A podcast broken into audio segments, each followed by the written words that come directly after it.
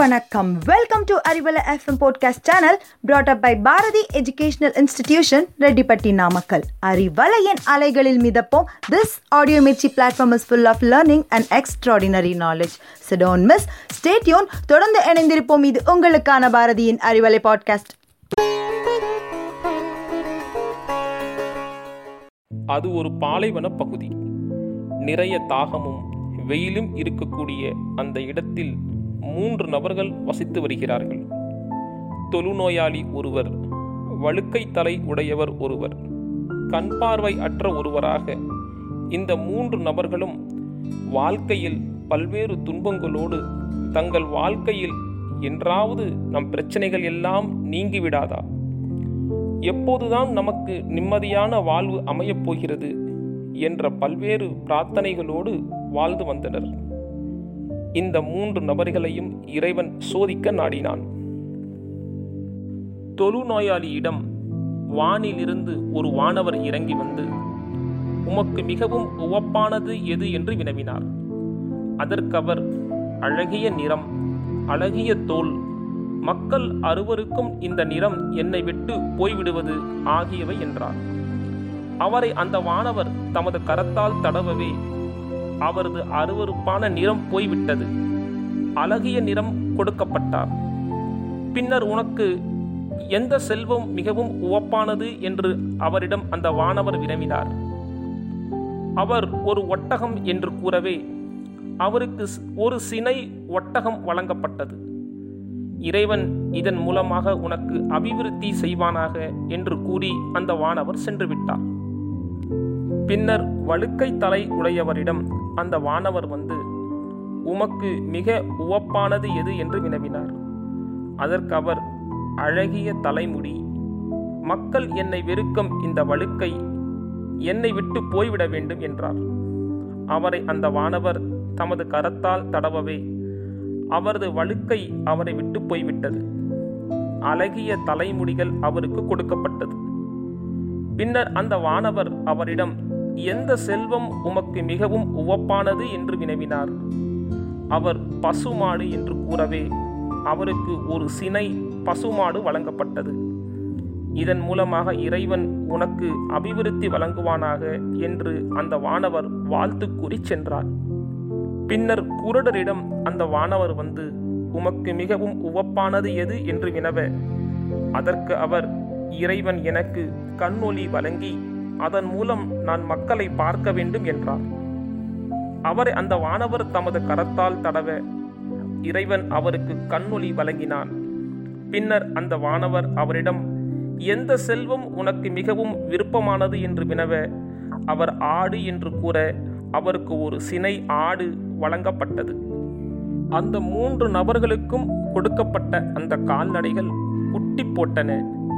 முதலாம் அவருக்கு ஒட்டகை மந்தையும் இரண்டாம் அவருக்கு மாட்டு பண்ணையும் மூன்றாம் அவருக்கு ஆட்டு மந்தையும் உருவாகியது. காலங்கள் பல கடந்தன. அந்த வானவர் மீண்டும் தொழு நோய் உடையவராக இருந்தவரிடம் தொழு நோய் உடையவரின் தோற்றத்தில் வந்து நான் ஒரு ஏழை மனிதன் என் பிரயாணத்தில் என் பொருள்கள் தீர்ந்து விட்டன. ஆகவே உமக்கு அழகிய நிறத்தையும் அழகிய தோளையும் பொருள் செல்வத்தையும் வழங்கிய அந்த இறைவனை கொண்டு உம்மிடம் ஒரு ஒட்டகத்தை கேட்கின்றேன். அதனை கொண்டு என் பயணத்தை போதுமாக்கிக் கொள்வேன் என்றார். அதற்கு அவர் ஏராளமான கடமைகள் உள்ளன. அவைகளை நிறைவேற்ற வேண்டியிருப்பதால் உமக்கு ஒட்டகத்தை தர முடியாது என்றார். அதற்கு அந்த வானவர் சிரித்தபடி நான் உம்மை அறிவேன். நீ ஒரு காலத்தில் மக்கள் வெறுக்கும் தொழு நோய் உடையவராகவும் ஏழையாகவும் இருக்கவில்லையா? இறைவன் உமக்கு இவைகளை வழங்கினான் என்று கூறினார். அதற்கு அவர் நான் இந்த செல்வங்களை என் பரம்பரை வாரிசு சொத்தாக பெற்றேன் என்று கூறினார்.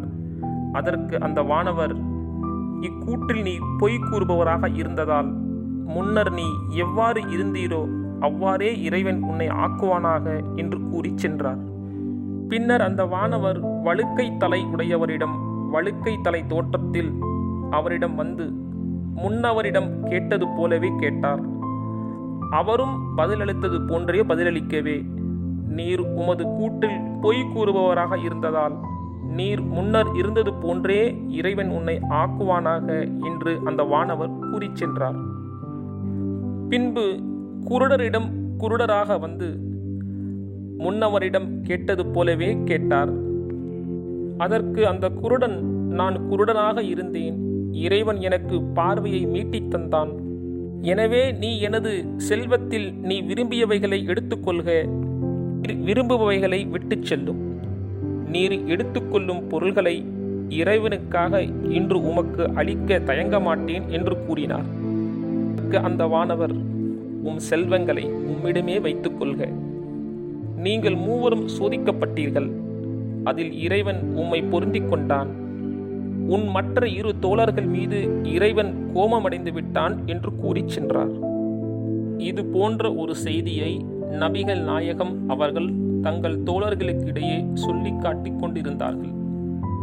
நண்பர்களே நாம் இந்த நிகழ்வில் இருந்து அறிந்து கொள்ள வேண்டிய செய்தி என்னவென்றால் ஒரு காலத்தில் நாம் ஒன்றுமே இல்லாமல் கஷ்டப்பட்டு இருக்கின்றோம். மிகவும் சிரமமான பல கட்டங்களை கடந்து வந்திருக்கின்றோம்.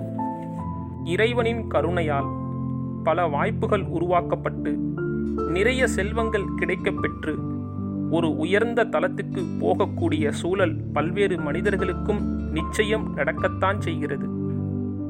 நாம் வந்த பாதையை மறவாமல் நமக்கு கீழே உள்ளவர்களுக்கு நாம் பகிர்ந்து கொடுக்கக்கூடிய அந்த மனப்பாங்கை பெற்றுக்கொண்டால் இந்த உலகில் அனாதைகள் என்றும் ஆதரவற்றவர்கள் என்றும் உணவு கிடைக்காமல் இறந்தவர்கள் என்றும் யாருமே இருக்க மாட்டார்கள் அல்லவா?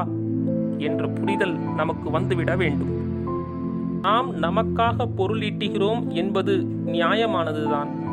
ஆனால் அதைவிட அதிகமாக பொருள் நமக்கு கிடைக்கும்போது பிறருக்காக பகிர்ந்து கொடுத்தல் என்ற நிகழ்வு நடைபெறவில்லை என்றால் இறைவனின் சினம் நம்மீது ஏற்படும் என்பதை விளங்கி இந்த கொரோனா காலகட்டத்தில் நம்மால் இயன்ற அளவு பிறருக்கு உதவிக்கரம் நீட்டுவோம் என்று கூறி உங்களிடம் இருந்து விடைபெறுவது உங்கள் முனவர் சான்